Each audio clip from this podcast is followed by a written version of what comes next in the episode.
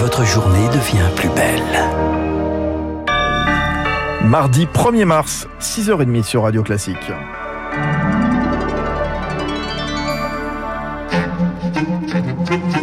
La matinale de Radio Classique avec Fabrice Lundy. L'Ukraine, encore une fois, à la une du journal de 6h30 avec vous, Léa Boutin-Rivière. Et pour l'instant, le pouvoir de Kiev tient toujours. Oui, mais la Russie semble accélérer le rythme. Un immense convoi militaire, plus de 60 km de long, est au nord-ouest de la capitale. De nouveaux effectifs militaires ont été déployés en Biélorussie, à une trentaine de kilomètres de la frontière. Et les forces russes se, groupent, regroupent, se regroupent donc avec un objectif, encercler et prendre le contrôle des grandes villes, en premier lieu Kiev. Dans ce contexte, la France appelle toujours ses ressortissants à quitter le territoire sans pour autant garantir leur sécurité. Écoutez le ministre des Affaires étrangères, Jean-Yves Le Drian, à l'issue du Conseil de défense hier. Les routes pour sortir de Kiev par le sud ne sont sans doute pas totalement sûres, mais il existe aujourd'hui une opportunité de quitter la ville. Nos compatriotes peuvent décider de saisir cette opportunité de départ par la route. Ils ne pourront pas leur apporter d'assistance sur la route, ni garantir la totale sécurité sur le trajet, mais nous serons en mesure d'avoir une assistance consulaire et une assistance d'une manière plus large de l'autre côté de la frontière. Une situation, un fatalisme qui provoque la colère de ces Français pris au piège. Isabelle, son compagnon et son fils sont arrivés à Kiev deux jours à peine avant l'offensive russe. Abrités à l'hôtel, ils sont finalement partis hier avec en ligne de mire l'inconnu. Nous avons été à l'ambassade où on a été mal reçus. Hier, clairement, on nous a dit euh, on n'a pas de plan pour vous évacuer. Il n'y a rien qui est organisé. Et du coup, après, on est allé à la gare de Kiev. On a fait la queue comme des milliers de personnes. On est monté dans un train, mais vraiment au hasard. On nous a dit qu'on allait à Araf et qui serait euh, toujours en Ukraine, mais à 70-100 km de la frontière euh, roumaine. Et après, euh, on verra si on peut louer une voiture ou si on peut faire du stop ou au pire, j'irai à pied. Mais je veux rentrer en France et je sais que je peux pas compter sur mon pays. Un témoignage recueilli par Victor Faure.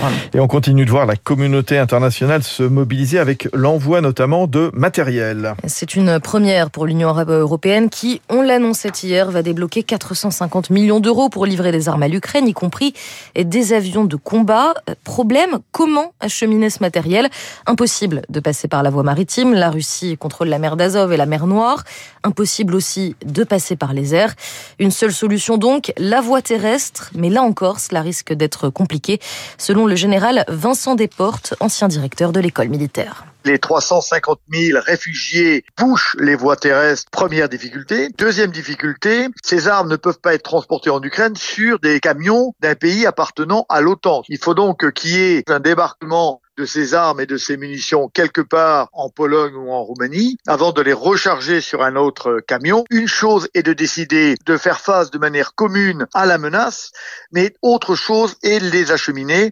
Et je pense que ce genre de problème est en train d'être réglé, mais il n'y aura pas de solution excellente et il y aura que des solutions euh, comme on les trouvera à un moment donné. On ne peut pas faire de pont aérien pour aller jusqu'à Kiev, évidemment. Pour autant, le ton reste très combatif hein, côté ukrainien. Le président Volodymyr Zelensky a ainsi appelé hier Moscou à ne pas perdre son temps en Ukraine, assurant que les bombardements ne feront pas céder Kiev. Euh, plus de déclarations aussi à l'occasion de l'Assemblée générale de l'ONU hier. Un déluge même. Trop, c'est trop, a martelé le secrétaire général de l'ONU, Antonio Guterres, au cours de cette session extraordinaire d'urgence. Le Danemark a dénoncé une opération militaire insensée. Le Japon et la Nouvelle-Zélande critique les violations du droit international. Quant à la Chine, gênée aux entournures, elle a souligné que le monde n'avait rien à gagner d'une nouvelle guerre froide. Et la Cour pénale internationale a de son côté annoncé l'ouverture prochaine d'une enquête sur de possibles crimes de guerre et contre l'humanité. Les sanctions, elles aussi, continuent de tomber. Washington a annoncé l'expulsion pour espionnage de 12 diplomates russes. De nouveaux oligarques, dont le porte-parole de Vladimir Poutine, sont sous le coup d'un gel de leurs avoirs européens. Quant au Canada, eh bien, il va interdire toute importation de pétrole brut russe. Le tout alors que le rouble dégringolait déjà hier sur les marchés internationaux. Rien de tout cela ne semble affecter la détermination du Kremlin, mais ces mesures pourraient lui aliéner sa population. Anne Le Huérou.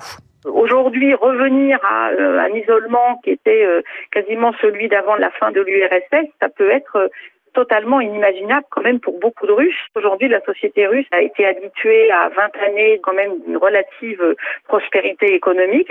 Cette sorte de contrat de la société avec euh, Vladimir Poutine, c'était aussi un contrat qui garantissait la prospérité en échange d'un certain renoncement ou en tout cas de fermer les yeux sur certaines libertés, sur un certain autoritarisme qui finalement était un peu relégué au second plan. Anne Le enseignante chercheuse à l'université Paris-Nanterre. La diaspora ukrainienne aussi se mobilise. Et les besoins sont immenses. Il y a d'abord ceux des Ukrainiens bloqués dans le pays, ceux des 500 000 personnes qui ont fui vers les États voisins ces derniers jours, et ceux, enfin, des militaires et volontaires qui prennent les armes. Argent, nourriture, médicaments, les associations sont à pied d'œuvre pour trier et envoyer les dons. Illustration dans le 19e arrondissement de Paris. Anne Mignard y a rencontré des scouts ukrainiens. Dans un grand garage qui donne sur une petite rue, ils sont une dizaine de jeunes, les mains dans les cartons, à trier les premiers dons. Des scouts ukrainiens de France, à l'image d'Aliena, qui vit et travaille à Paris depuis 8 ans maintenant. En fait, le plus important, c'est les médicaments. Ça peut être aussi bah, le vêtement thermique, par exemple, euh, aussi walkie-talkie, les lanternes, des piles. Qui sont destinés aux soldats ukrainiens ainsi qu'aux volontaires partis se battre contre l'armée russe. On a fait l'appel euh, à l'aide humanitaire euh, et maintenant, ça fait déjà trois camionnettes qui sont parties en Pologne. Et après la frontière, ce sont aussi les scouts ukrainiens qui organisent euh, ce transfert. Mais c'est un peu difficile à ce moment parce que les ponts sont détruits, les routes sont détruites et c'est la guerre. Anastasia, pendue au téléphone, essaye de constituer des envois ciblés selon les besoins. Ce qui n'est pas évident, mais qu'importe. Et à vrai dire, ça m'aide beaucoup.